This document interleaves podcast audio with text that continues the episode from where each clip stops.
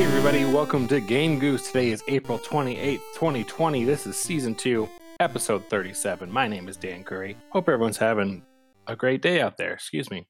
I ate a little bit too much food and now I'm feeling a little you know, up and down.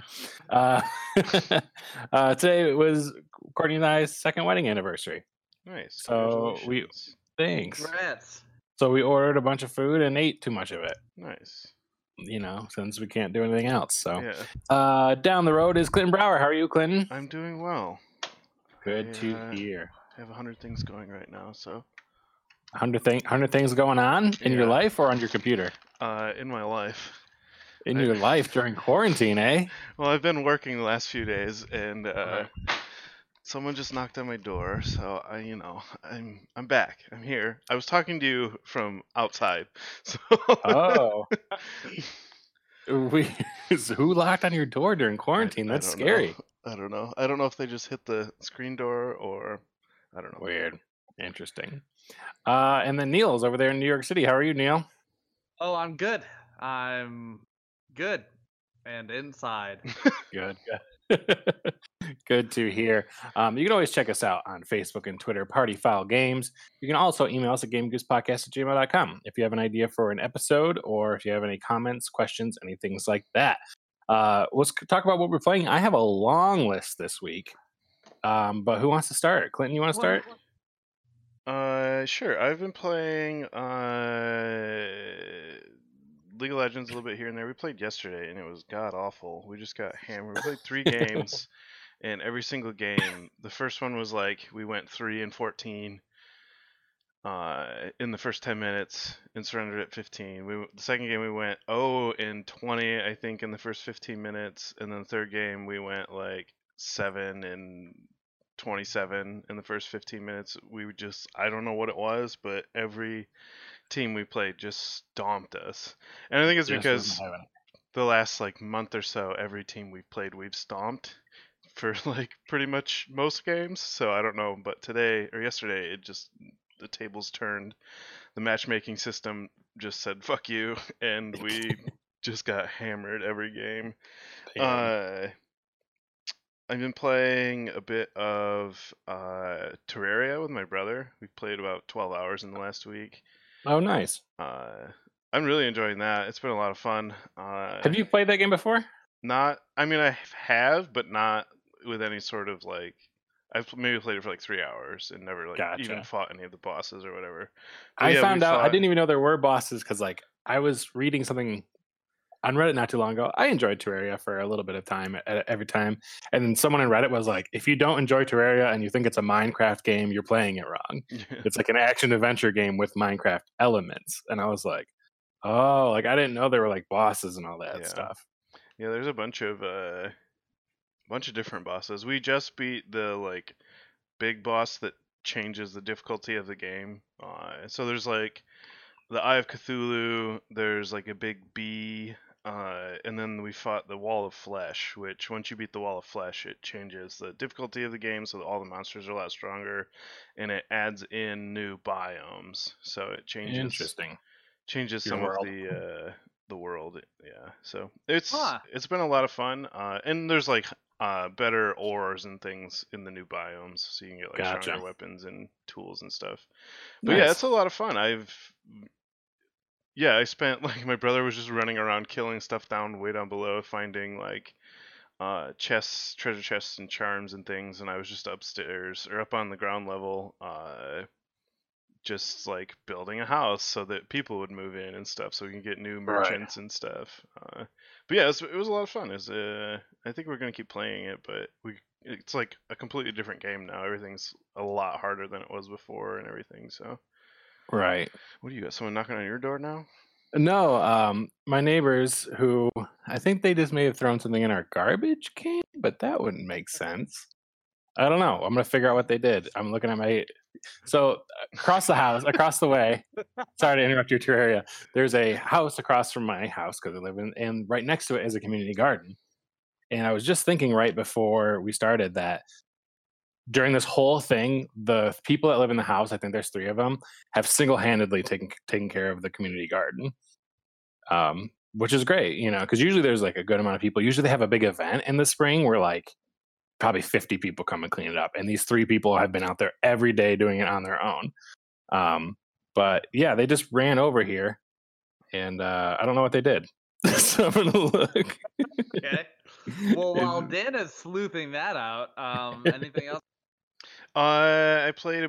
I've started playing Factorio again. Uh, I was looking through my like Steam achievements, and I realized that I either didn't play Factorio attached to Steam, or when I was playing with it attached to Steam, I had mods. So I don't have any achievements unlocked. So I uninstalled all the mods, and I've been playing through it uh, mod free, just achievement hunting in Factorio, which has been a lot of fun. I'm doing. There's one called Lazy Bastard, where you can craft things like on your character. Uh, but in Lazy Bastard, you only have 110 crafts through the whole game that you can do in your in character, and it takes I think 106 at a minimum to finish the game, and I'm at 104 right now. So I have like uh, two more that I have to, or three more that I have to do because I had one extra craft to make the beginning a little bit faster.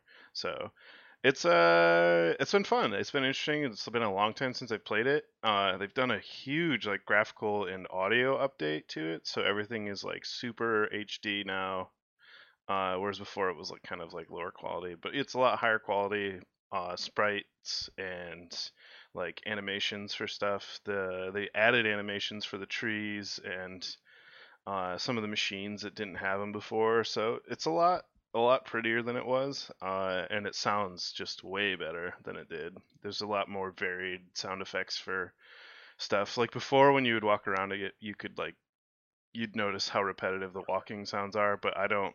I haven't noticed it this time. Uh, oh, nice. Just hearing the walking sound hasn't uh, been too bad. So, but yeah, it's the same game as it was. It's just a little bit of updates here and there. I know some of the recipes have changed too from the last time I played. I couldn't tell you what exactly is what, or if it's harder or whatever. But Right. Is that still one of your favorite games? yeah, Or I mean, I your love it. favorite game? Yeah. Okay. I love it. It's so much fun. I just can plug into it and I don't have to uh, think about anything. So it's nice. Uh, Nice. Other than that, uh, I played some Sea of Thieves and.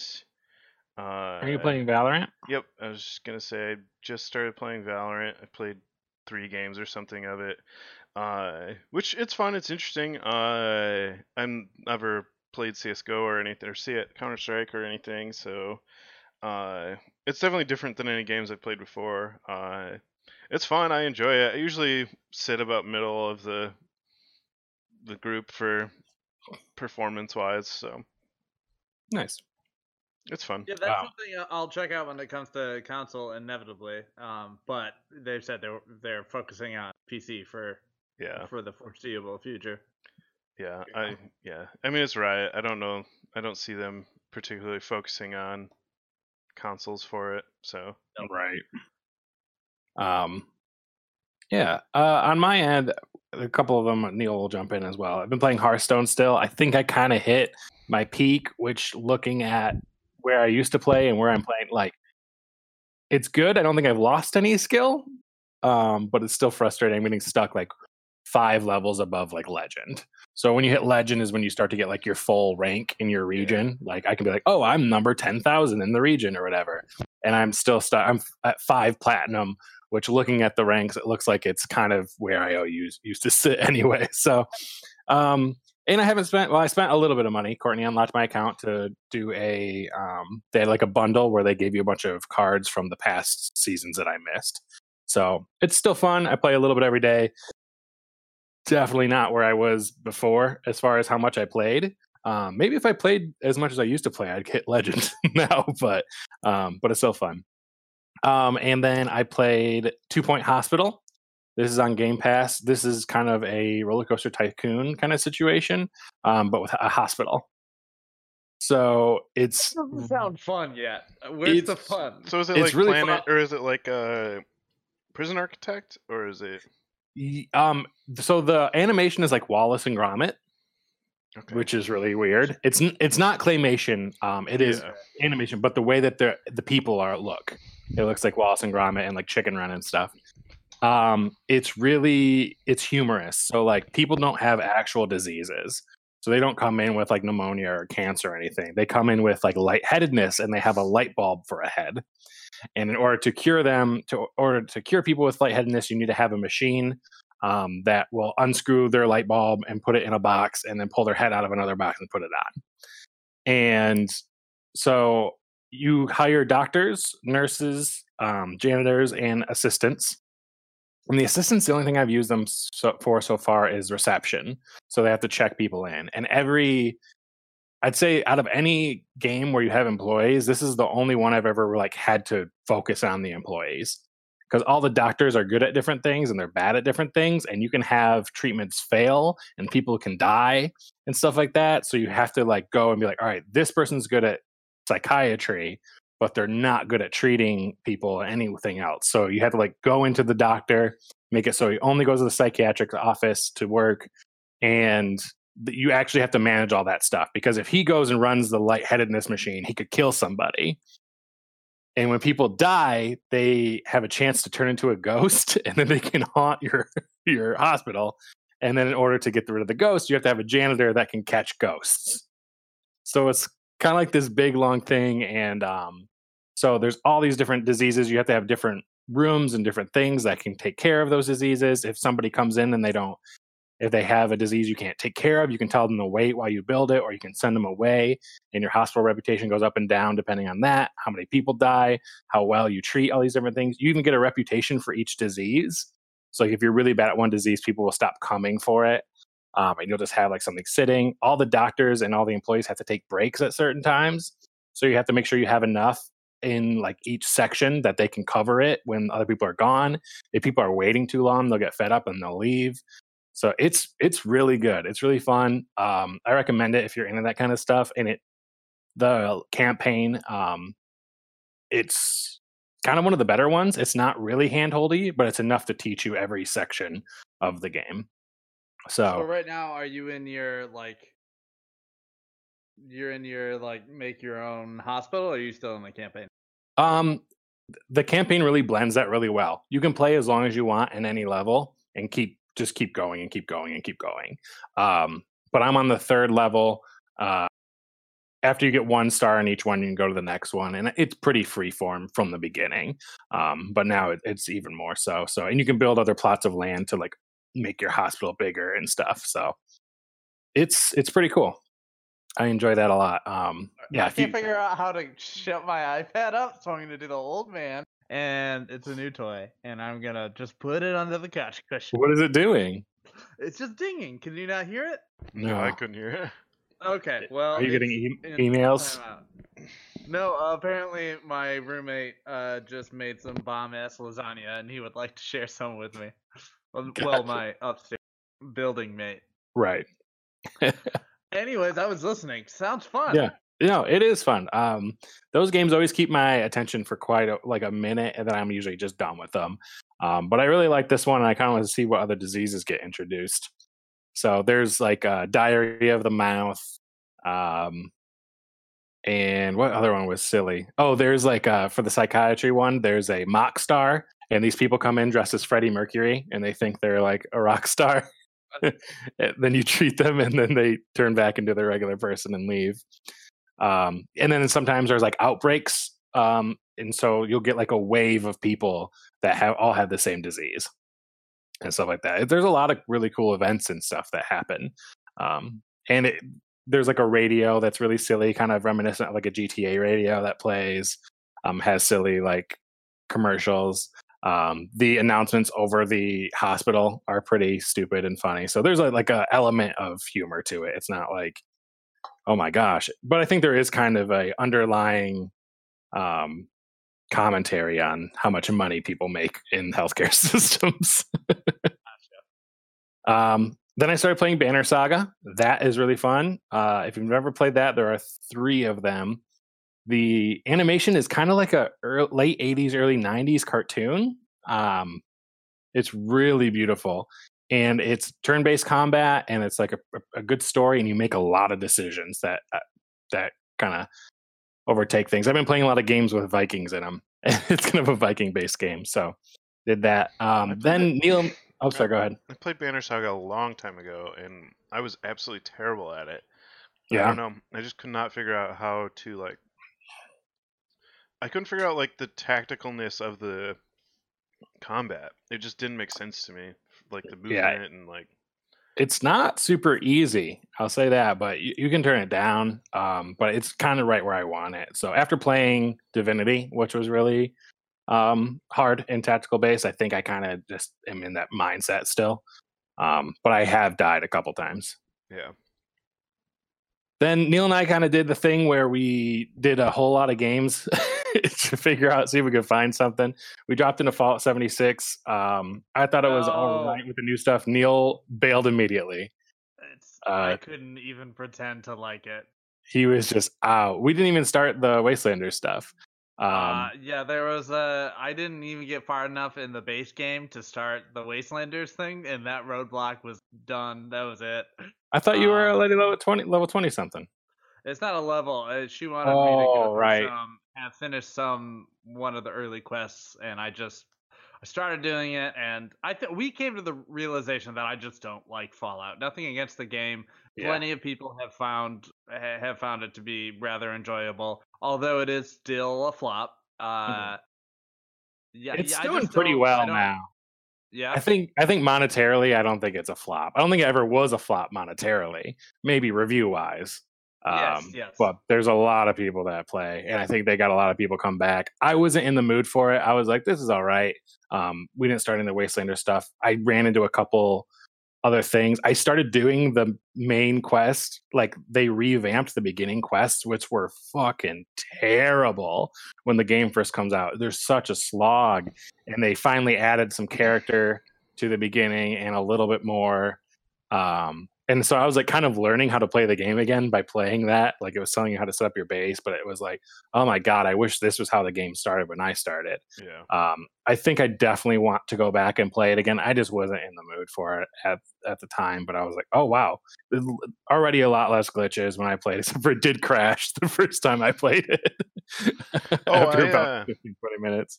Speaking of relearning how to play games, I uh, played more Final Fantasy 15. Oh yeah, And that game is kind of hard to jump back into after you've been away for a while because the combat is Yeah. pretty.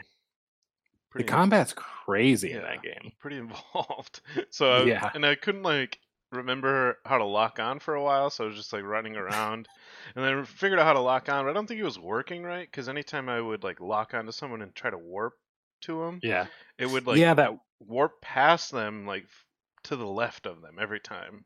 That was warp like, mechanic missing. was hard to do after I had been playing for a while. yeah. Like I can't imagine jumping back in and being like, "Oh shit, how the fuck do I do Yeah. this?"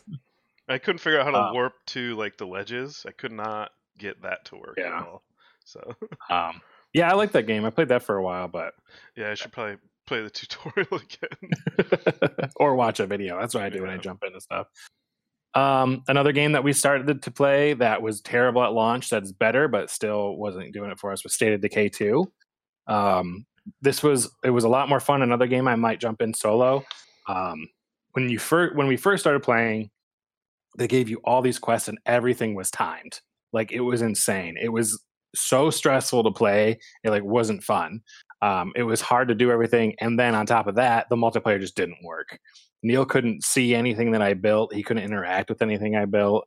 Um, And as you joined somebody else was the host. You joined them. Um, Yeah, and and that really, was you were just a helping hand. Like you Yep. could find drops and help them loot and get your own stuff, but really you weren't contributing. You weren't progressing your own story. yeah. Yeah. So playing now, Neil could see all my stuff. He could interact with all my stuff. The multiplayer worked really well. Um, they I changed all the donate to quests. Him, Yeah, and- they or changed all the like my quests. own base. My own base. Yep, they uh, changed the quest so there's not on a timer. Everything just seemed a lot smoother, a lot more enjoyable. But they still have the multiplayer where he jumps in to help as opposed to us having a base together, and that kind of killed it for us because it's like that always. I think that always kills any multiplayer game for me. Where you just have don't wanna- super limited options, yeah. Yeah, Uh, well, I still have options too, but I don't want to feel like I need to play it twice. Like I'm Yeah. not getting any achievement. I'm just uh, you know, I'm I'm just kind of a passive person in his Mhm. game, and I, Yeah. Yeah. Yeah, and like when he was choosing his survivors, he was picking survivors from his own game that he had started uh, however many years ago or we had started, who knows. And it's like if if it was just that he could be one of my people, that I think we would have enjoyed the game a lot more. Get why, like, if you get a, a rando or I don't know, a dick friend that can go and you know, it's permadeath. So if he kills all of your people, then you're screwed. But also, why would you let that person play your game? Yeah. You have to send. It's yeah, it's weird. I want to like it. I wish it were different. I'm not gonna play it alone. Yeah, and that's that's that. Yeah, I, I might play it alone at some point because I do like the. It is like the closest game to like a real Walking Dead um, that there is, but it it the multiplayer was kind of a bummer. I'm not feeling zombies right now. Um, then we tried Torchlight 2. We played the demo uh, for a little bit, and that led us to realize that hey, Diablo 3. If we're gonna play a game like this, Torchlight is basically a Diablo style game. Uh, let's just get Diablo because it is twenty dollars for everything right now. Yeah. Yeah. So we got started playing Diablo. Diablo. Yep. So we got Diablo and we played it for about an hour today. Um, it's it's fun. I like it. I'm not a huge fan of that kind of stuff, but um, we had to kick up the difficulty already because we were just like Slaughtering everything. slaughtering stuff, and it was like I'm not playing this whole game like this. Like, I enjoy I- that when I play Diablo. Just like Yeah. I don't have to think, I don't have to do anything special. I just t- turn on my laser as a mage and everything dies. yeah. See, see, I want there to be some kind of risk because otherwise I'm just like, man, what are we doing? you know um but yeah it's fun so far i am a mage neil is playing the necromancer uh we one are of the I've I've played because I've had this for Xbox One, no 360, and Mhm. I played as the the monk, the witch doctor, and the barbarian, and they were all very fun. So, yeah, I've played as the monk, the mage, and the necromancer, and I think the necromancer is my favorite. The witch doctor and the monk are pretty close. that's me. an- another game that clinton and i got on release that was not good at the beginning Yeah, it was. It would- It wasn't went through a whole bunch of terrible, but it was just like, yeah. i don't remember neil was like why did you guys stop playing why didn't you like We it and i couldn't remember Some issue with multiplayer, I think. yeah and we were in the same room we were on the same xbox um but yeah i remember something just not being right with it so Yeah, I don't remember. Um, been playing a lot of Animal Crossing, getting into the art museum. So that's fun. Uh, my main thing is to collect as many costume as costumes as I can, so that I have a choice for Halloween. I don't know why that has become, but it real today I realized that's what I want to do is have a lot of Halloween options. I Um, got all the house upgrades except for the very last one where you can like change your roof color every day. Mm. Um, I talked to the the the, the community services and they're like, uh, and they told me that KK Slider, which is kind of you know not the end of the game, but the story. Uh, this rock dog is gonna come put on a concert at your island, and they said yeah. Uh, and then I really, I just stopped. I don't know. Yeah, I'm you got not- farther than I did. Because I got the second I- house upgrade, and then I was just like, yeah. huh. See, I, I'm playing it super slowly compared to everybody else. I have like barely any of the house upgrades. like, I just put together an orchard the other day. Like, I think I'm enjoying playing it really, really slow. I think my Uh, problem was that I caught all the fish that I could so fast, and then like, Yeah. it just became boring to fish. So I was like, eh. And that's what I'm looking forward. I'm looking forward on Friday, May 1st, for a couple different things. There's a new event in Animal Crossing. There's going to be new animals and stuff to do, and um, in Hearthstone, that's a whole nother season that will like, st- like it's weird that now I have games. I mean, not. I don't think it's weird. It's kind of become pretty common now. But there's games where I like wait towards the end of the month. They kind of start to burn out on them. And then at the first of the month, there's like new content every month, you know, or new things to do. Um, service, man. That's the model. yeah, and it's in. I like it to some extent because I'll be like, okay, it's the end of the month. I just have to go in and like do my quests or whatever, yeah. and then at the beginning of the month, I'll hit it hard again. Um, but yeah, I'm enjoying Animal Crossing still. I play it probably for like an hour every day at the most. I was looking at my friends. Like, I think I have 25 hours or something like that in the game, And I'm looking at some of my friends that have like it's like played for 200 plus hours. I'm like, Jesus Christ. like, what do you do? Like, I don't know what you do for that long. Um, but yeah, I'm like way behind, but I kind of that's just how I've liked to play it, and I haven't gotten burned out. So Yeah. I think part of it too is that like when I played it, I played it with other people, and Mhm. everyone else is kind of slowed down because yeah, like what do you do after that? Mhm. So like after the first yeah three four weeks of everyone being on it all the time, yeah, it's just there's never anyone on really, so there's no one to like do shit with. So I just my friends list is constantly filled with people still playing, but I don't really go because like when you go over to people's places, it's a bunch of people I kind of know. You know what I mean? Like I don't want to just go over to like some and be like, "Hey, yeah, I've I met mean, you a few times." the only people I have on f- friends on Switch are like people I actually play games with. So Right. Um.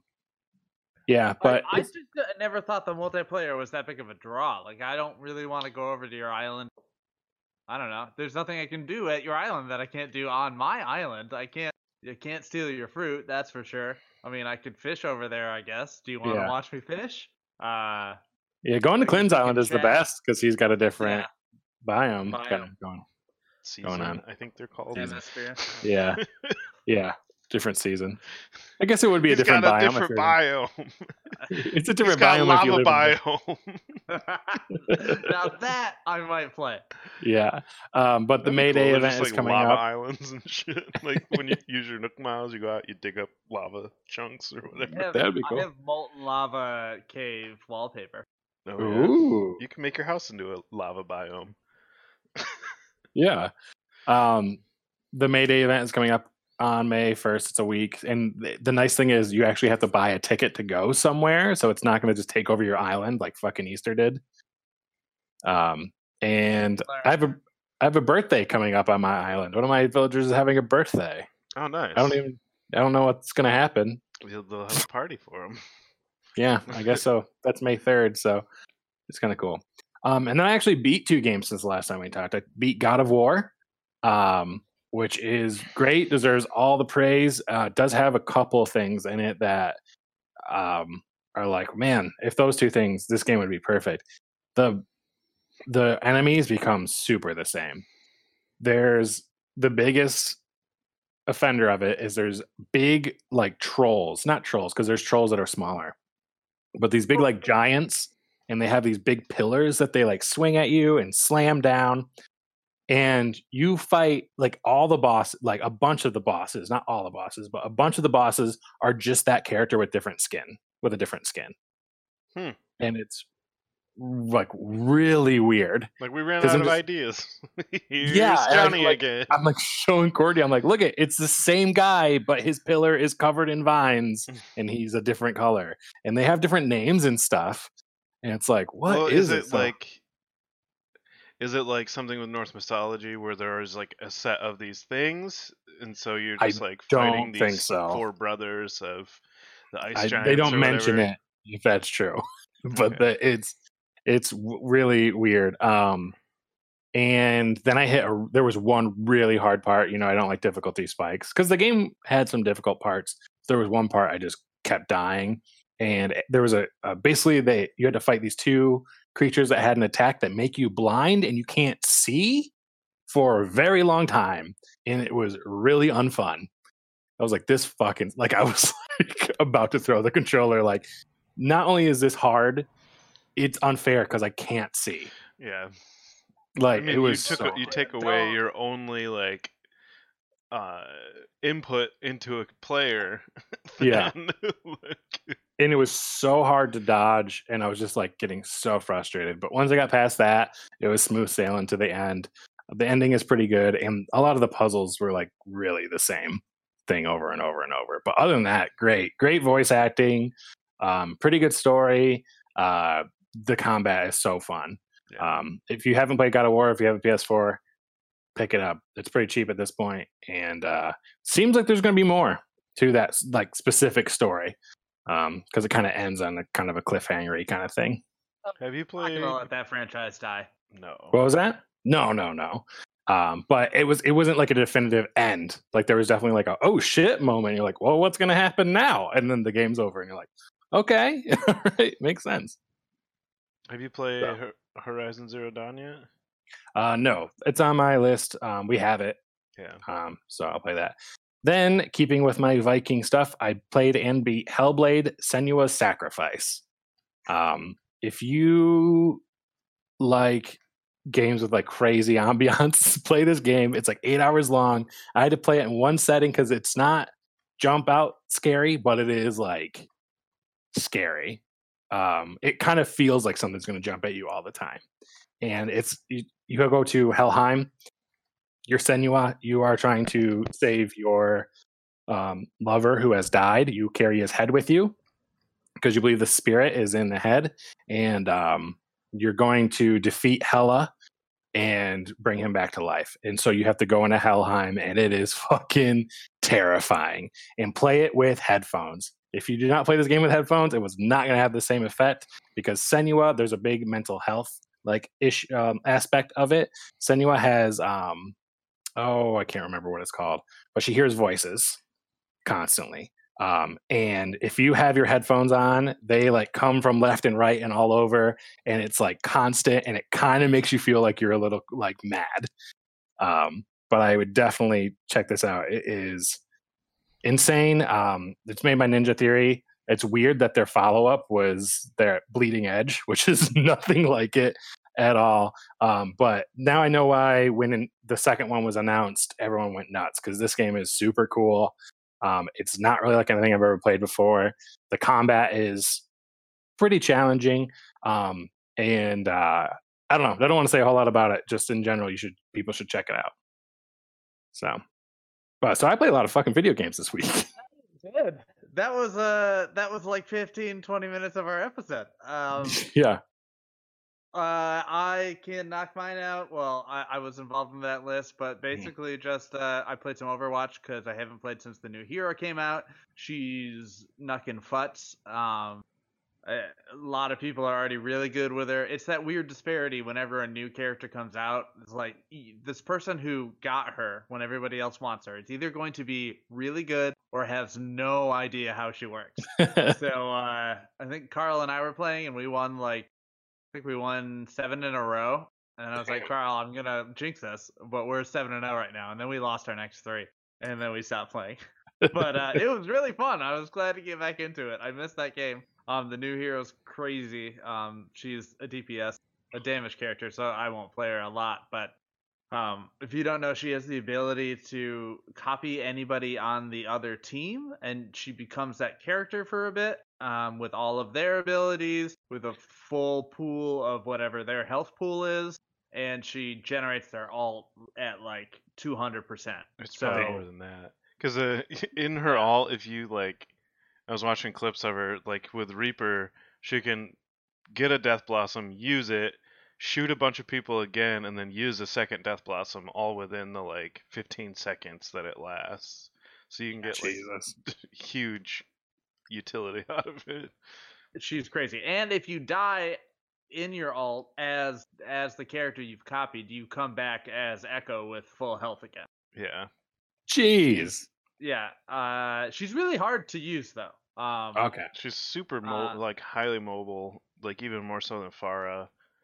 And uh, pretty squishy with no way to get her health back. Yeah. Uh, yeah. But yeah, that was fun. And then I guess the only other thing is, of course, Dark Souls 3. And I've hit my difficulty spike. Um, I'm coming up on probably 30 losses to this boss I'm on, who's an optional boss. I could skip him. I could I could go Yeah. right through and beat the game, but I'm not going to do that. Um, and I think the hardest I really I don't think I've ever gotten stuck on a boss like this. Dark Souls 2 is actually pretty easy in terms of bosses. Uh, Dark Souls 1, the last boss probably took me 20 25 tries. This guy I'm definitely approaching 40. There's a Sekiro boss that I must have died at least 70 times to. Um, so I've got a while until I get there, but I'm not doing much better against this guy. But I, I, I might get there. I don't know. You can But do yeah, I still love it. It's slowly becoming. I like it. I'm slowly liking it more than one. Um, and not because it's one is bad in any way. I think it just has the benefit of time on its side. The Yeah. the art direction is beautiful. Um, the animation is wonderful. Um, yeah, I it, it's a it's a fucking fantastic game. Nice. Um, anything else? That's it. Okay. I know I talked for 20 minutes, so I don't want anyone to leave anything out. Um, but it's nice that we can talk about it. That we, we're, we're dropping news and all that stuff. Um, let's just jump into our main topic then. Um, this we've watched movies uh, based on video games two times, but we have yet to play video games based on movies. So we did that this time. Uh, Clinton, why don't you start? Tell us what you played and uh, okay, I kind of what was. cheated and I played a game based on a book that got made into a movie. I was thinking that afterwards. I was like, does that count? I was like, I guess it does count, but I mean, it's one of the most highly lauded movie franchises of all time. yeah, So, I The plot point. If the plot points are similar, let's count it. uh, so I played, and they're not at all similar. But Okay. it's nothing to do with uh, what happens It's in in the universe. Yeah, so I play Lord of the Rings, uh, War in the North, which is, and I didn't play that much of it if I'm being honest. I played Yeah. probably three hours of it. Uh, it's a hack and slash, so you just run up and beat on enemies, and uh, yeah, that's pretty much it. Um, so? Is it like you said? It's like Dynasty Warriors. Is it kind of that kind of? Uh, it's not as like over the top. Uh, as far as like you're just like mowing through enemies. Uh, it's like at most there's like twelve enemies that you're fighting at Gotcha. once. Uh, it, at least in the part of Mad, there might be more later on and stuff, but it's got a lot of cool like mechanics that it utilizes in levels. So like uh, in one of the first levels, uh, you rescue a one of the great eagles, uh, and then you get he gives you these like feathers that you can use to call him down and attack the goblin hordes. Like so, there might be like a giant group of goblins up on a balcony, all shooting at you, and you can call him in, and he'll like destroy the balcony and kill a bunch Oh, that's of very them. cool. Uh, but yeah, it's interesting. There's three different characters. There's an elf mage. There's a uh, human ranger, and a uh, dwarf who's just a dwarf and hits things with his axe and stuff. Uh, but yeah, it's interesting. I was playing as the elf lady, uh, who it's it's always funny. Like now, whenever I hear like voice actors, because like there's that big group of voice actors that play D and D. Uh, Mhm. uh critical role voice actors uh and so they like they'll just pop up every once in a while I'm like oh there's Laura Bailey like and Right. she voices the she voices the uh, elf lady and then these two twin brothers show up and they're both voiced by Liam O'Brien who's also in critical role so it's just like oh like here's like half of critical role in this game Right. from 2012 or whatever it is. But uh yeah no it's fun. It's interesting like the storyline i haven't really got too far into it but you are helping aragorn in the beginning uh kind of scout out this uh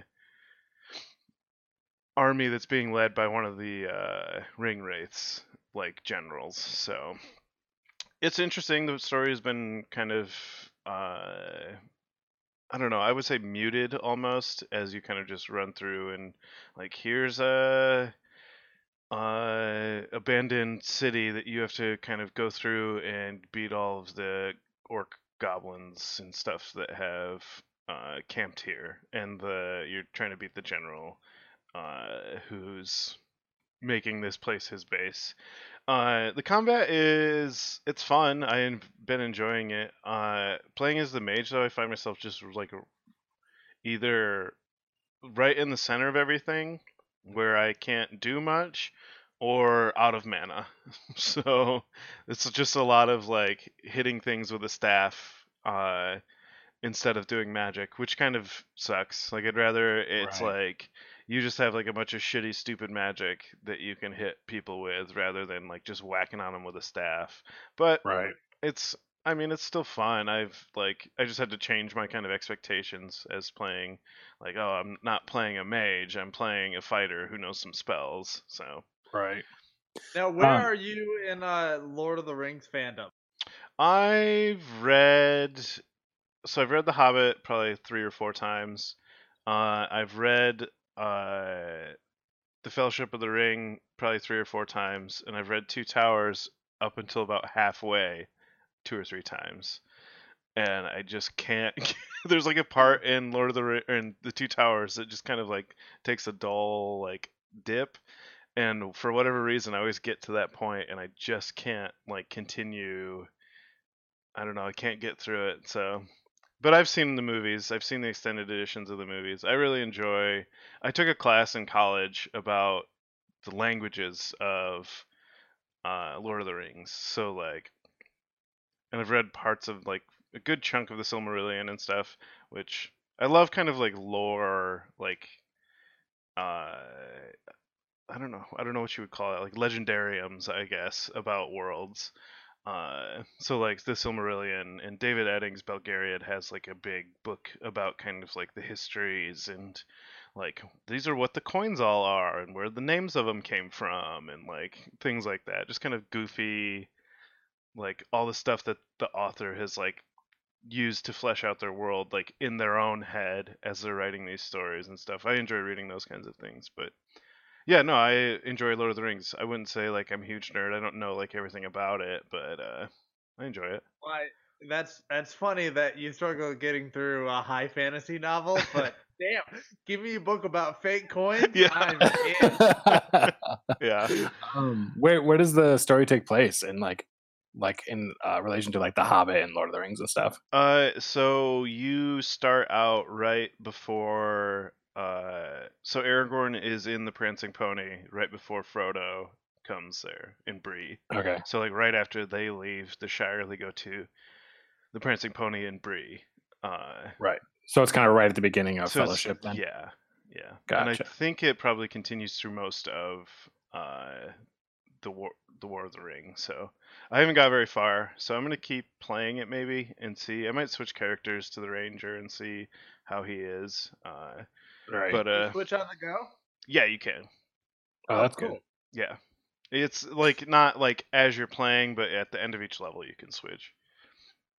Um, yeah, I was interested in because I had never heard of this game. I thought it was. I know there's a Lord of the Rings turn-based game, and I thought that's what you were playing. I didn't know it was like a hack and There's- slash. Yeah, there's like a MOBA too. For there Mhm. was like a Lord of the Rings MOBA as well. Then like there's like I mean there's probably like a thousand. There's probably as many Lord of the Rings games as there are Star Wars games. Oh yeah, for sure. We were just looking, Courtney and I today. We had, this is what we did for our anniversary. We made a YouTube uh, queue of all the video games we used to play as kids, and watched them and just went, ah, I remember this game. Yeah. so, um, but then we ended up watching the 20 best open world games, just a ranking, and I forgot about Shadow of Mordor. Like that's two great games right there. Yeah. And then like Fun. I have Shadow of War, which feels like the same game, but definitely polished and some stuff Yeah. added. But that it, it, there's still something about those hack and slash games where I just hit a wall and go, okay, I'm done doing this, and I Yeah. know this is how I beat the game. Yeah. Yeah. Um, Neil and I, do you remember Neil and I found a random turn-based R- Lord of the Rings RPG for the original Xbox way back in the day that we played. Yeah, I cannot remember the name of it, but it's just like there's so many Lord of the Rings games that a lot of them just like Yeah. I don't Yeah. even. I'll put it on camera or on on record. I don't really even like Lord of the Rings. I'm not anti Lord of the Rings. yeah. Um, but it's just not a world that interests me. And Matt, my brother-in-law, if you're listening, I'm so sorry. Uh, he can probably speak the languages. Um, it just it's just boring. Like the movies are boring. Really? I like Yeah. I like it. I like Lord of the Rings. I'm not like wild about it, um, but I do enjoy it a lot. Love The Hobbit, not the movie, the book. Uh, but yeah. Uh, Yeah, I- so I I, like think in it, when we talk about further games, because we still have two, more, I think what we should here here's the question I'll ask at the end, Clinton. Do you think that this could be any other game, and they just slapped a Lord of the Rings uh, skin on it? I know you're not very far in. Um, like, could this be a rewrite of someone else's script just to throw in some Lord of the Rings flavor? Uh, yeah, for sure. I, it doesn't follow the movie at all. As far, I mean, and, like it's gonna be one of those things where like the characters from the movie are gonna keep cropping up in the game, but just Mhm. as kind of tangential like things. Uh, but no, I yeah, I don't think that it is. I don't think it would be any better or worse if it was set in a different universe. I don't think it would have been as popular, but I don't think It's it would a- be yeah a better game selling or a worse game if it wasn't Lord of the Rings. Like I don't think the setting really kind of makes or breaks that game, and I don't think it's yeah like you said I don't think it's uh, necessary that it's Lord of the Rings. So I think that is going to be an interesting thing we can think about while we go through the other ones. Is uh, uh, number one just the just the like slap Lord of the Rings colon on this game and let's see how much more money we can get. Like, what does that do to a game's playability? And then, like, does that instantly drop it down from a AAA to like a you know, it's like a B movie almost. Right. Um, and then what does it take, or, or can we think of? Because I don't think any of us will have a game that does this. Can you think of a game that really goes, that really does something with the story, that really takes it somewhere else? Um, The Witcher. I think I mean what- it's not a movie, but like yeah. it's a TV series now. Yeah. Yeah. Uh, but there hasn't been a game since the TV series, so that is yeah, Yeah. just the but. Because I think what we're gonna, what video game developers struggle with is having something that is so set, and especially in the Lord of the Rings fr- uh, franchise, having something that needs to be a specific way, or you're gonna anger all the people that are that want to give you their money. Right. Um, so they're kind of scared to take risks and do. Granted, these people probably aren't playing for story, but also, you know, super the super fans out there, yeah, they do want to delve further into a storyline that maybe they didn't see in a book or re- see in a movie, read in a book. Yeah, Well, I think that's I think that's why Lord of the Rings has kind of an advantage because it is just like it's kind of goes past the movies and past the books, and it's a world. So you can kind of take events that have existed or just mentioned, like here or there, and you can just go off. Same with Star Wars. You know, I think both of those kind of have that advantage of being like, oh, while Luke was here doing this, or while Frodo was here doing this, this is what was happening on the other side of the of Middle Earth or the other ha- side of the galaxy yeah. and it's still in that world. I think that's a huge advantage. yeah, I think it it definitely like it would be hard to do this with a.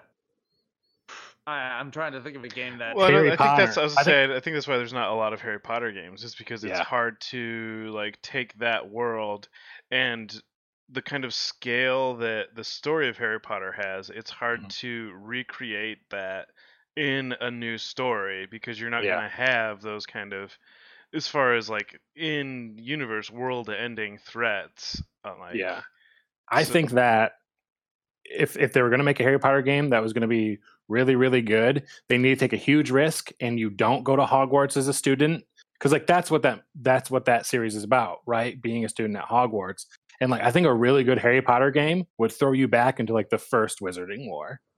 yeah. where there's like a lot more freedom and i think people are just afraid to do that because they're like oh you want to see the fucking houses you want to see harry potter and hermione and, and ron and you want to go to the classes and stuff and, and actually i don't want to do any of those things i would that. I would rather be in like the first wizarding war i think that could be interesting Weren't they trying to do an, a Harry Potter RPG? i think it's unreleased it hasn't come out yet Yeah, there yeah, there's yeah, there was yeah, I remember seeing a bunch of stuff about it, like how the spells were working and stuff. Or yeah. Maybe that was another game that was just in the same kind of wheelhouse as Harry Potter, like you're a wizard that goes to school.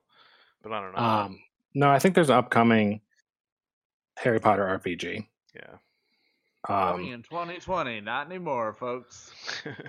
no, I Yeah, think one- th- th- I think there's a magic lot of awaken yeah, I think there's a lot of opportunity in the Harry Potter world too, like you're saying for stuff like that. Even like go go back to like what were what were wizards during doing during World War II? Like yeah yeah right yeah make this idea that their world exists along ours yeah. you could do yeah you could do We anything could do a lot of alternate history kind of stuff. Like you're an Auror fighting off Nazis or Mhm. whatever. Like or you're Yeah, sign me up.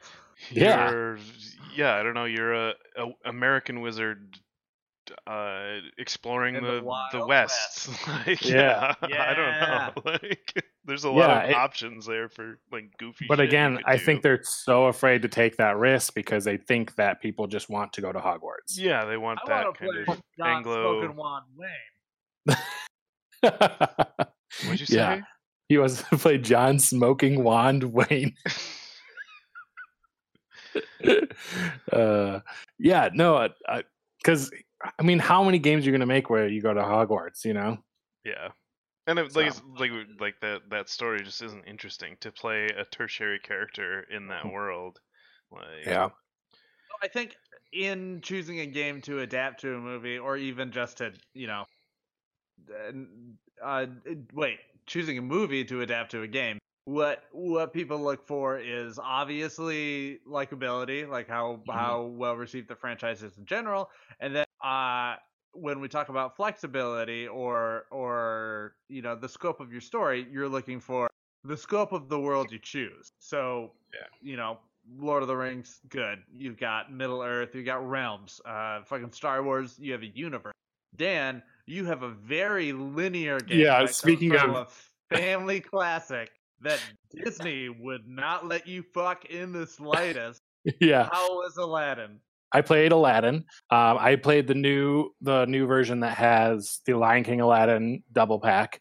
Um, so this is really weird. I, I take away a couple things from it. First off, this is way. I think this is harder than the Lion King. First of all, it it's hard from the get go, um, and I think Lion King the first couple levels are a little. Eh, you can beat them.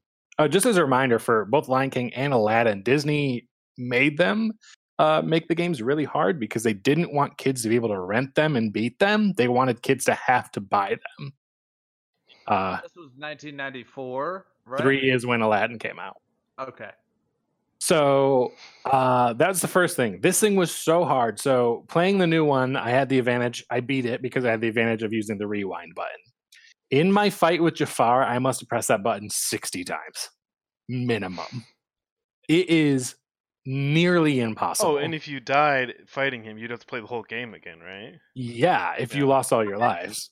Yeah, because it's a Ah. old school game. So if you lost all your lives, you would have to start all over. You which Aladdin codes. only allows you to have a maximum of nine. Yeah. You'd and I pressed the rewind button. Yes, you could get codes. Um, they didn't put them on the screen. You'd have to get them Oh, really? someone.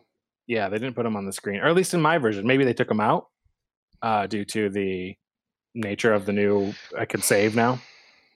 So um, that's the first thing. Is I was I remember I was playing the last boss today, Jafar, and I screamed at the top of my lungs. And Courtney laughed at me. I was a child.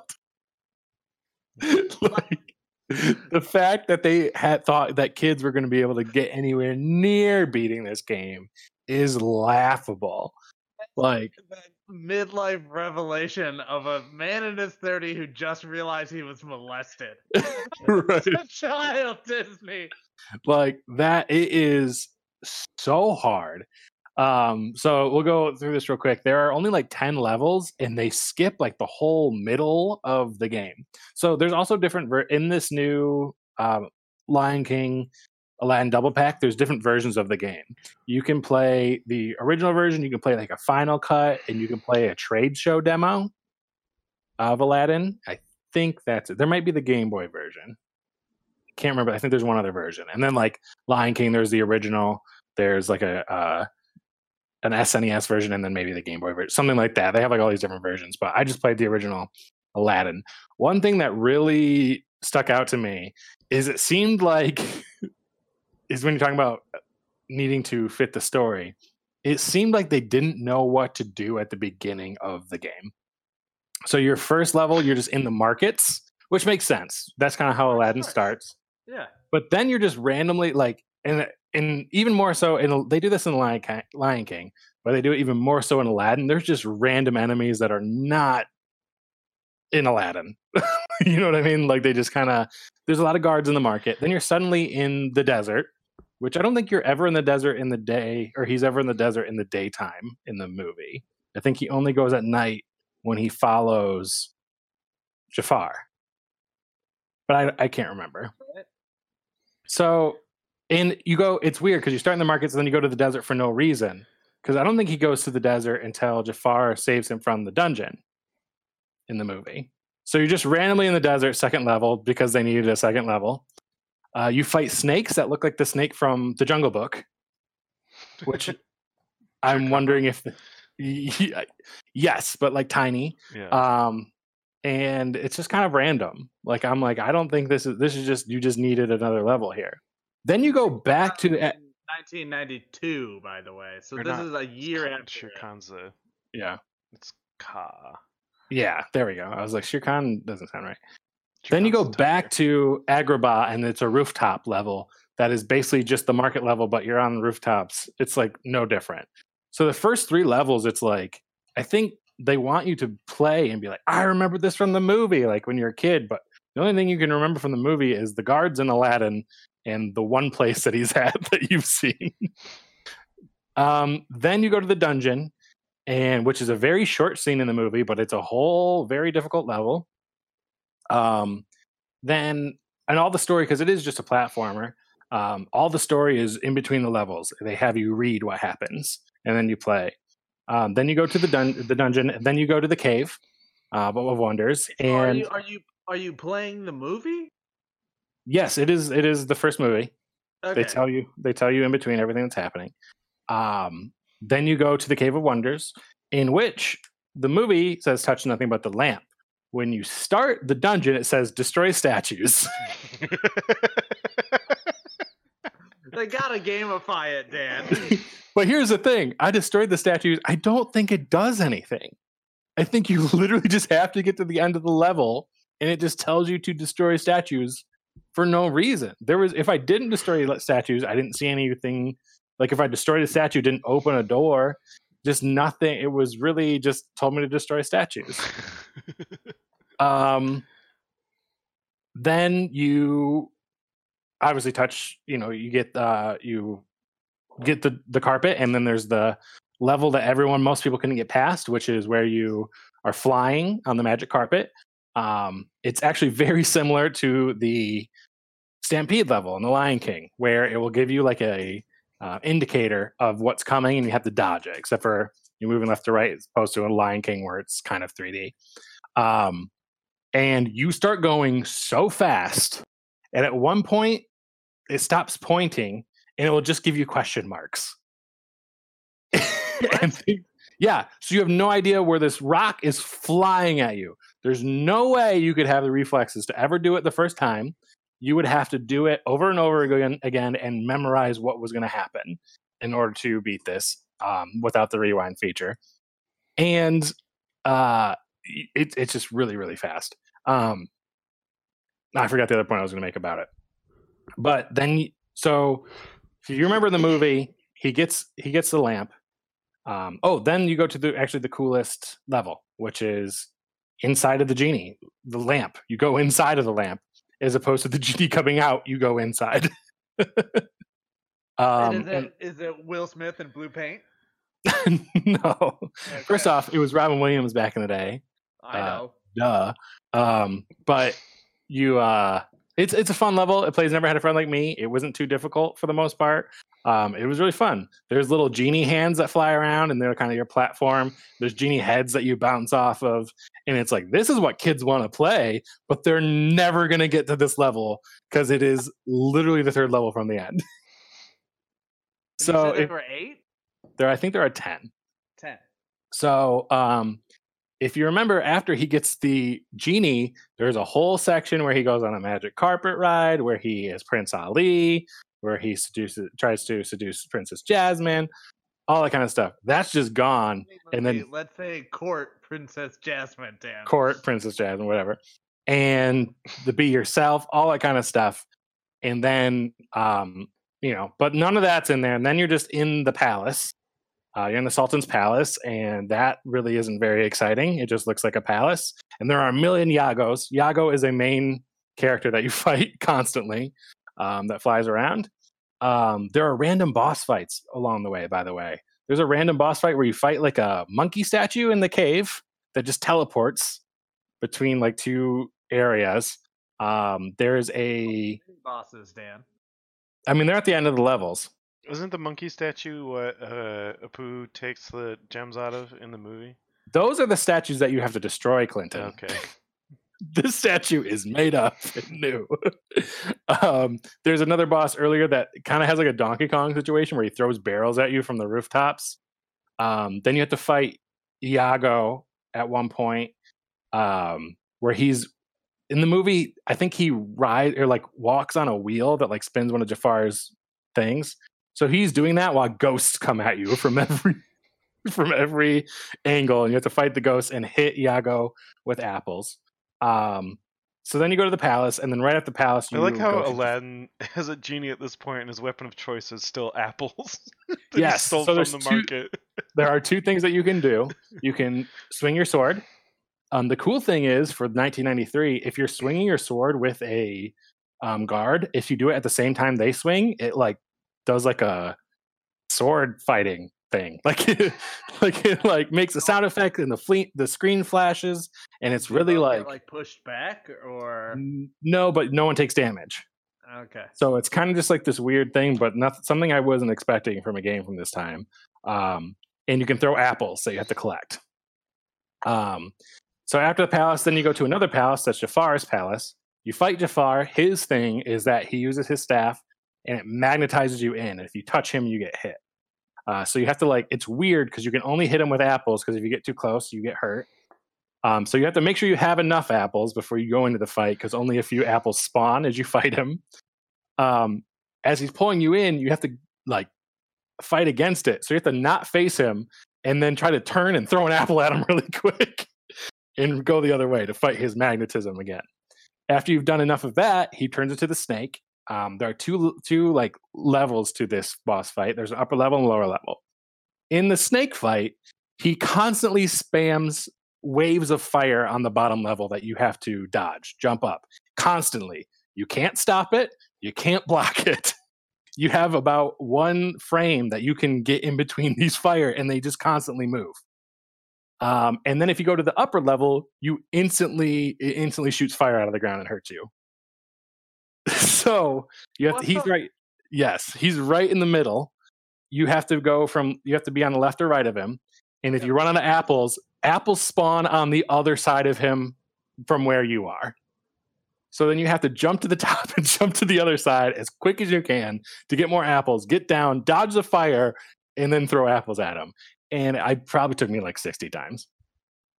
In addition to all those levels, uh, there are two bonus levels where you are Abu that are insanely difficult. Um, the first one, pottery is falling from the sky, and you have to collect things. And the second one, rocks are falling from the cave. Um, it is so hard. it's the hardest game I've ever played, even with rewinds. Um, Sounds like Cuphead hard. it is harder than Cuphead. I don't think if I didn't have rewinds, I don't think I could beat this game. I just don't think it's possible. I've seen videos. I was watching videos today of people doing it with like no damage and stuff, and it's just ridiculous. Um, but it does. It follows the movie to some extent. It kind of gets on track after the first couple levels. Uh, then it apparently Yeah, there's a killing it. there's a bonus level apparently that I didn't get where you fly with Jasmine, but I don't I didn't see Jasmine the entire time. You Um, see Jasmine the entire time you played Aladdin.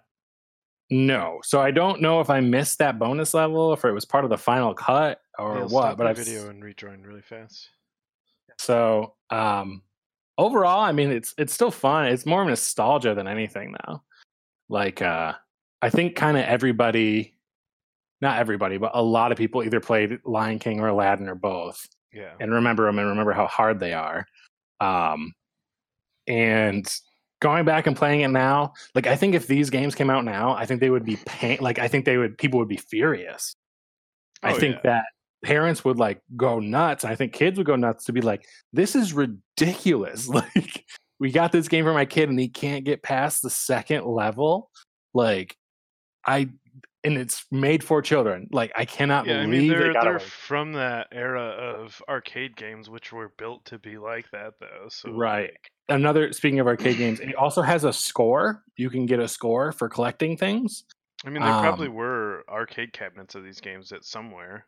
yeah possibly it's a trade show version, then definitely. Yeah. yeah but um it is weird like i think the score kind of held on in video games for a little too long until they realized like oh people at home don't give a shit about their score Yeah. they just want to beat the game especially if you can't even beat the game how the hell am i going to care about my score like um so it was it was crazy uh it could have been like like neil said it could have been any other game could have been any other platformer um And just after playing that, when Courtney and I were watching all the games we used to play, we kind of remembered and realized like every major cartoon had a video game, like had its own.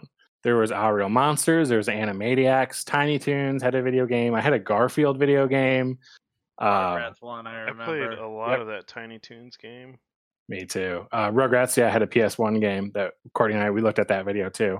Um, but I think that is kind of maybe there's a world out there for that. I know some cartoons have video games now, but it just seemed at this time in the 90s, if you had a movie, a cartoon movie or a cartoon TV show, there was a game, and it was probably really hard.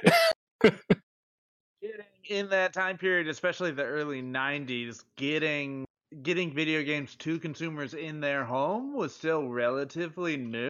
Yeah. That that there were affordable home consoles now, and instead of everyone needing to go play at an arcade or have some super expensive computer or something. So yeah, they were riding the wave, and you know who who drives who drives uh, their parents to buy stuff? Obviously, kids. If if you if your kid loves Rugrats and sees a Rugrats video game, that's money in the Yeah. bank. Yeah. Um, yeah, for sure. I think there was a Jungle Book game as well. Now that I'm thinking on it, I'm Oh, I'm sure there was. Um, but yeah, overall, this game was super hard. If it came out, like I said, if it came out now, I think there'd be a huge backlash against it. Um, but it was fun to go back and have nostalgia. I don't, I think I played this game at a friend's, but I had the Lion King, but I did not have Aladdin. So going back and playing Aladdin was, uh, was fun. Yeah, I had the so that's like the Sega version that you have, right? Because I played Yes. a different version than the one you have.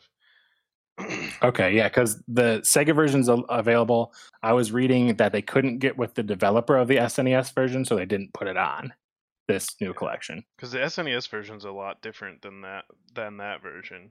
You could Yeah. like jump on like scaffoldings and things. Yeah. Is it like the same base game and things are different, or No, it's they're different games. I think. different games? They're? Yeah. they're pretty similar. I just saw a video comparing them. Oh, look at for Sega, there was a Jungle Book game made by Virgin Interactive, which made the other two games. Interesting. I wonder if they took that snake. Oh no, it was 1994. So weird. It was after. I was wondering if they had reused some of the. Sprites. Um, yeah. Um. By the way, Dan, that Lord of the Rings game you were thinking of is Lord of the Rings: The Third Age.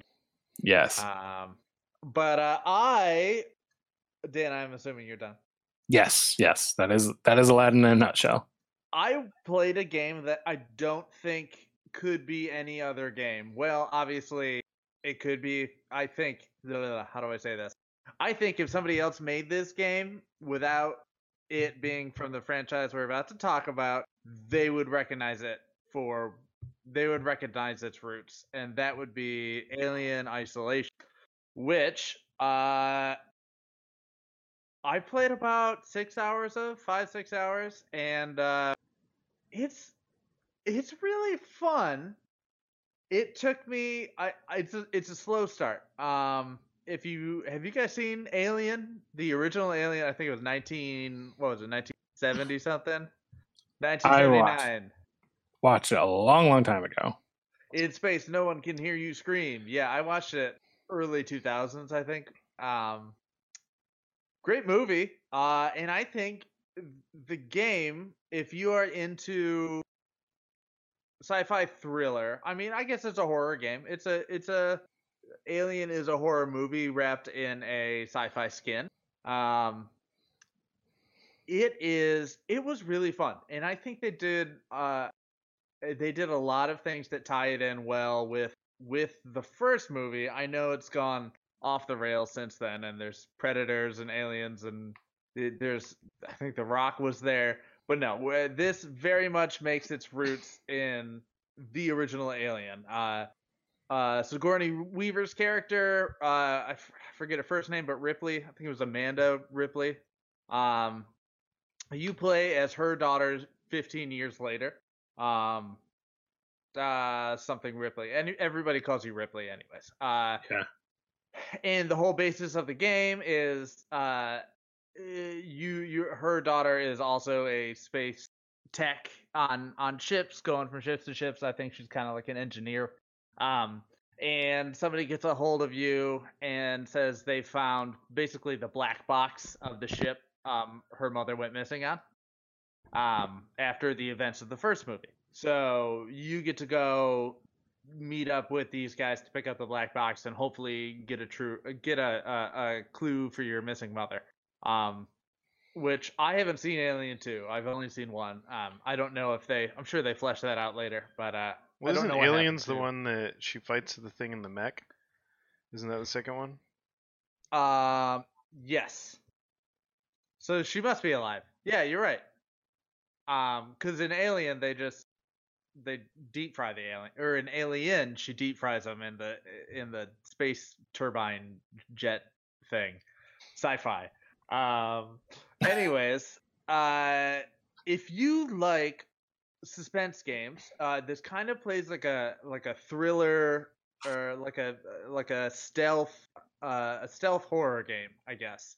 Um, the voice acting is very good. Uh, I rewatched scenes from the original Alien in preparation, um, and they did. They really went down to the T um, to to kind of what the the atmosphere of the original ship was. Um, you play on the space station, so they kind of flesh it out, and there's nice nicer parts. You're not just trapped in this claustrophobic um, area. But uh, another fun touch they did was they kind of went uh, they went lo-fi with it. So like when the mo- when the game starts, you get like is it Fox Pictures? Is it MGM? Whatever the whatever the uh, the company was, it gets like the VCR tracking bars on it, and it gets a little blurry and shakes. And they really they uh, uh, they uh, they double down on that. Um, and the original Alien kind of had a somebody described it as a lo-fi sense of the future where yes this takes place in like 2052 or somewhere way in the future but it still looks like what the what the 60s thought the future would be rather than like you know Right. sleek black and uh, what what you would see in a what you would see in like a movie now um it's very far from Tron uh it's very close to like the inside of it, l- there's like white padding everywhere. It looks more like an insane asylum than it does a spaceship at times. Um, but anyways, uh, it was a really fun game. Uh, the first hour or two is a lot of cinematic story, which I think they handled really well. Um, I was I was interested in the story. Um, then there's the first. I I didn't think I would be able to talk about this game because I was so not in the mood for a game like this at, coming out of Dark Souls, a fun like or like a in your face, fast paced game like that. Um, in the first stealth mission, you you find this this thing that helps you hack uh, like security terminals and stuff. And as soon as you find it, four people um, see or, or, or see that you're there and start tracking you down. And the whole conceit is that you've landed on this what you thought was a bustling uh, space station and is actually pretty derelict and empty. And you keep seeing disturbing sights like you know just like messages on the walls and graffiti and there's nobody around. Eventually you see like body bags and you slowly find out that there is a, a creature on board obviously the alien um, and everybody it has killed enough people that everybody uh, everybody's gone crazy. They form tribes. It's kill or be killed nobody trusts anyone um, so when these people find you they want to kill you um, and it probably took me, I probably died to them, this group of four people in this huge room, just trying to sneak to a door, probably 10 or 12 times, just, just to get past them and to get like, start getting tools. Like you get a gun, you get some other, you get like noisemakers and you get tools to help you get around objects. But this first time I was like, I, I, I, don't know if I want to play this. I, I, I think I want to give up. Uh, but eventually, because they don't tell you this, you're an engineer and you have like this giant wrench. You can hit people on the head. So I waited Ah. for somebody to come around a corner and I hit him on the head and I ran and I made it. Uh, I got shot a little bit, but uh, they do a great job pacing it. Like you obviously you booted up a game called Alien Isolation. You know there's an alien. Um, Right. In one of the in one of the first one of the first two missions, you see a guy get skewered by the alien, so you know he's around. Um, but they really make you wait for it uh, for for a bit. Humans and there's also like AI, these like cyber cybernetic like weird worker robots that kind of look like humans. Um, they're ma- they're malfunctioning. They're like, what's the D and D term? Uh, lawful evil. They like follow their code to the T, and uh, they're not deviating. And like at some point, there's a dude that's like, we need to make a emergency communication. And they're like, you can't do that. And then they just murder him because he tries to get past him. But anyways, uh, so there's kind of three tribes. You have the alien, you have renegade humans, and you have these robots, um, which makes for some interesting levels. So you've got, and what I really like about it is there's a bunch of different. Basically, you'll enter a room with an, an objective, and I've played through two or three of them. There's one where it was just humans. There was one where it was uh, robots and an alien, and then there's one with just an alien. And I'm sure eventually there will be one with all three, and you can see how all of them interact. But like, uh, so the humans is just a stealth mission: distract them, kill them, get by them, I, however you want to do it. The robots I couldn't kill yet. Eventually, you get things like EMPs. You can put them on a. Uh, you can actually fight them, but for the most part, you have to um, avoid them. And now the alien is what I think they did a great job with, um, especially in the first time. Uh, uh, the first time I knew he was part of the picture, but I hadn't seen him yet, which is terrifying, which I really loved. Um, I, I in in saying all this, I do want to go back and play this. I was uh and finish it. I was playing with the lights off. I was totally in. I wish I had better sound uh uh headphones Yeah. because so the alien will if there are other people around, he will never be just like on the floor. Um the most you'll get is like a cutscene where you'll see people run away and you're like, okay, I know the alien's actually out, and then they're dead and it's just you and the alien. But um like this one ro- this one level with the robots, I've you, you all know this scene from the alien from Alien if you've seen it. I'm walking down a hall, I'm worried about the robot. Just this robot in front of me. And I'm like, okay, how do I get around him? Blah blah blah. Okay, I think I can go this way. And there's this pretty obvious path you can take to get past him. And then you get close to it, and all of a sudden the saliva just starts dripping from a vent. And you look up, and there's just a vent opening right there, and you're like, okay, I know that scene from the movie. I'm not gonna go there. Um, so I like I tried to lure the robot towards him, towards the vent to get him. Um, but apparently he knows what a robot is, and he wasn't hungry for that. I was like, okay, fine, he, he's done. Uh, so I went further into the level, and I fucked up, and I had to run away from the robot, and I forgot about the vent. And I turn around, and it was per. I ran out a door. I kind of got lost. I turned, ran out a door. I turned left. I wasn't paying attention, and there was the vent. And all of a sudden, you know, the little alien tongue comes out, just rips your face off. It's not you. It's not gory either. Well, some of the cutscenes are, but you don't see. It's not like Lara Croft. You don't see yourself die in brutal ways. Right. Um, but they did a really good job with this uh, suspense. Like you also get a motion tracker that you can use, and it'll beep faster the closer things are to you, which is helpful for like the robots and people that move in like you know steady patrol patterns, like we were talking about with AI, um, where you can track it. But also, if you make too much noise, like let's say you ran through that last level and maybe kind of cheesed it, maybe you shot one person, um, you made a lot of noise, but you got through. That alien knows you're there in the next part of the level. You can walk fast, you can walk slow, but as you move, you hear thump, thump, thump up in the vent. Constantly That's very creepy. and you can like you use your motion tracker and it's essentially useless because you made so much noise there's always a bu- there's always a, a beep right on top of you and then you look again and it's behind you and then you look again and it's in front of you and then you look again and it's gone and you're like i'm fine and then you look again and it's in front of you and the vent is dripping with saliva You're like, "Ah, yeah." uh, but it was really cool. Um, I want to finish it. If you like being scared, um, and you like moving slowly, that was the other thing about the alien. He can sense you better than humans and droids. Um, so like even that, if you leave your your motion sensor out, even if it's just going beep, beep, it hears the beep, and the longer you leave it active, the faster the beeping gets, and the closer he gets. Jeez. And then like you can like hide in lockers and hide under desks. Um, this game sounds so good, but I know it's not for me.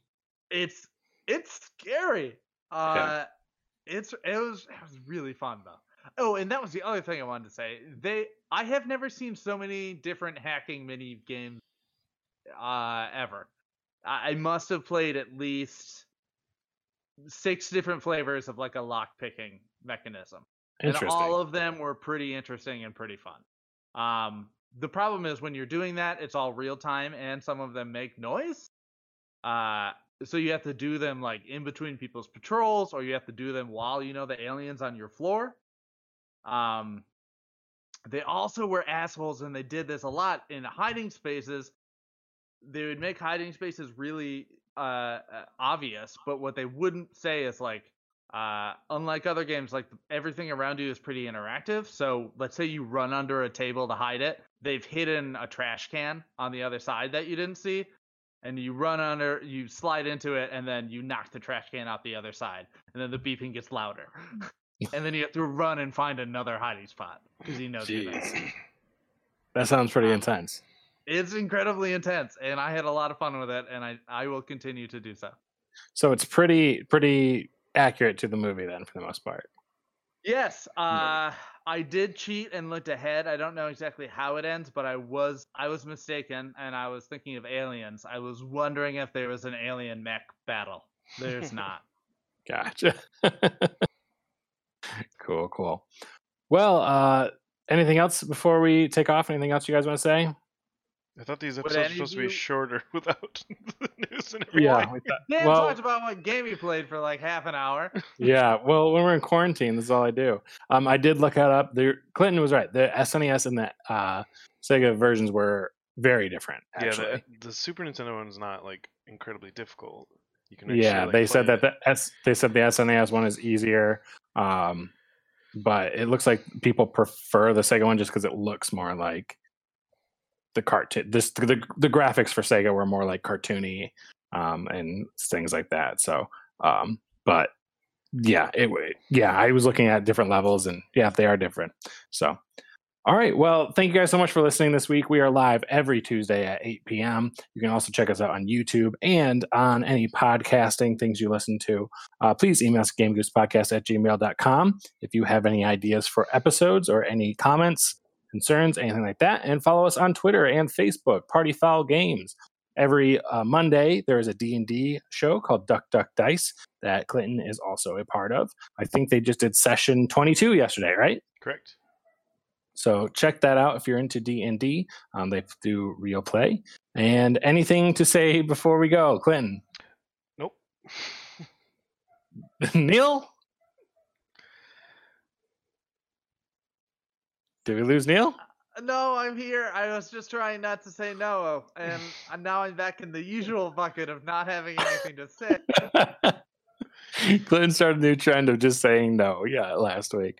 Well, I hope everyone's staying safe, staying healthy, and uh, we'll we'll see y'all next week. Brush your teeth. Brush your teeth.